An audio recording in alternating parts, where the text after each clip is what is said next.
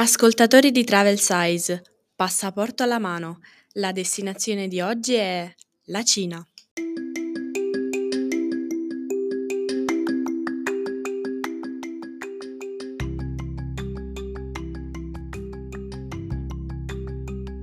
Ciao, io sono Giulia, questa è Travel Size, un podcast che parla di viaggi, cultura ed esperienze di vita.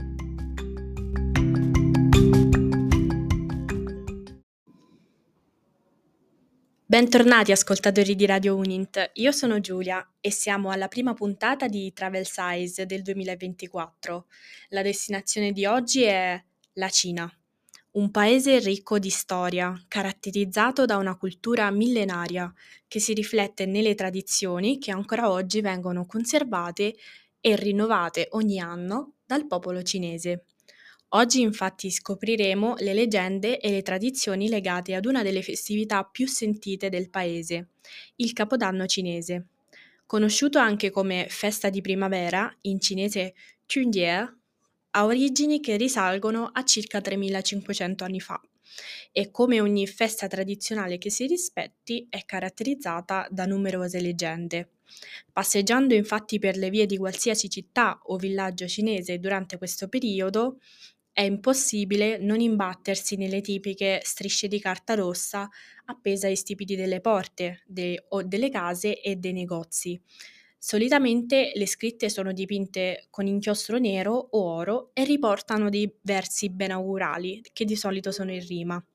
Inoltre eh, vi è un'usanza che gli adulti della famiglia regalino ai più giovani delle buste rosse dette Hongbao che sono eh, delle buste che contengono del denaro eh, come augurio di buona fortuna e anche di prosperità.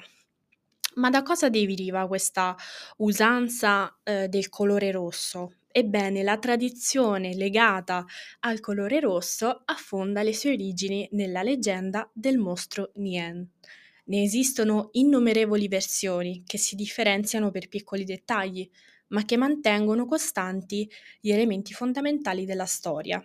Secondo la leggenda, nell'antichità in Cina viveva un mostro di nome Nian, che per tutto l'anno viveva in montagna, nella sua tana o secondo altre versioni negli abissi marini, da cui però usciva soltanto una volta l'anno, proprio in occasione del Capodanno, e si recava nei villaggi eh, per nutrirsi di esseri umani e di bestiame.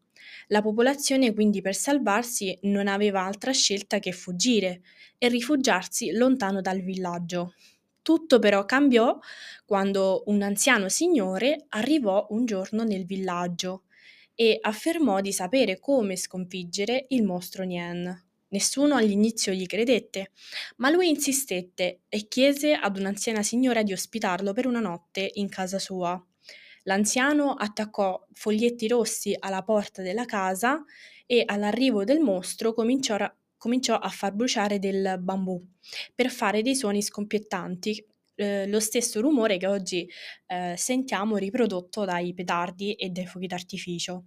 E così mise in fuga il mostro e si scoprì che il mostro aveva paura del colore rosso e dei rumori forti.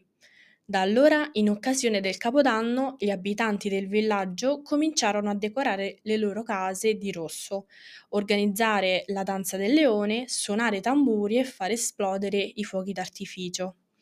I festeggiamenti della festa di primavera continuano per due settimane, durante le quali è buona abitudine compiere delle attività di buon auspicio. Infatti la tradizione prevede che la casa venga pulita minuziosamente per scacciare i demoni cattivi e preparare, eh, prepararsi all'arrivo delle fortune portate dall'anno nuovo. Inoltre vengono acquistati e regalati vestiti nuovi e non mancano ovviamente riferimenti al colore rosso negli abiti e nelle decorazioni che ornano le abitazioni cinesi.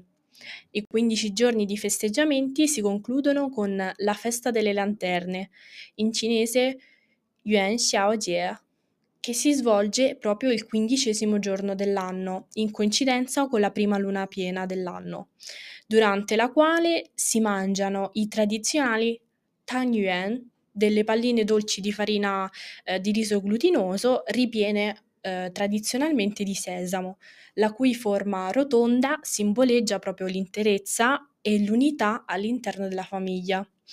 A tal proposito sono diverse le pietanze tradizionali che si trovano sulle tavole dei cinesi durante questa festività e che per via magari del loro significato oppure eh, per giochi di omofonie linguistiche nascondono una simbologia che è legata appunto alla fortuna e all'abbondanza.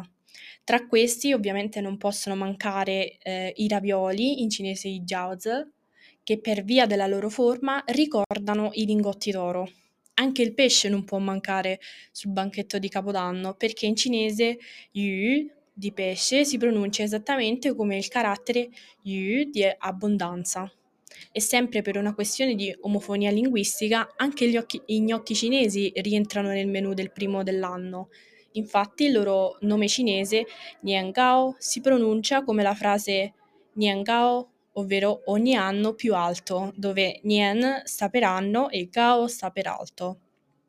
È interessante anche vedere come questa festa sia legata al calendario cinese, quindi ogni anno eh, corrisponde ad un animale dello zodiaco cinese che segue un ciclo di 12 anni. Il 2024 è l'anno del drago, in cinese Long. È, eh, questo, il drago è l'unica creatura mitologica all'interno dei 12 animali dello zodiaco ed è simbolo di forza, coraggio, potere e fortuna.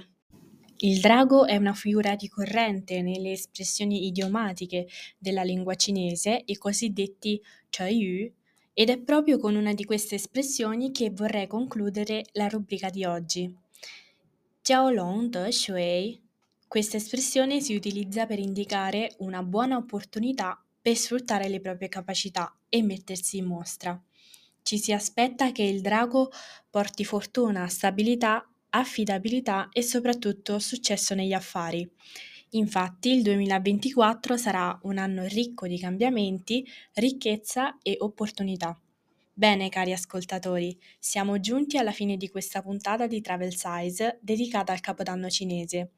Spero che vi sia piaciuta e che vi abbia fatto venire voglia di scoprire altre curiosità legate a questo paese, ricco di storia e tradizioni millenarie. Ci vediamo nella prossima destinazione. Ciao!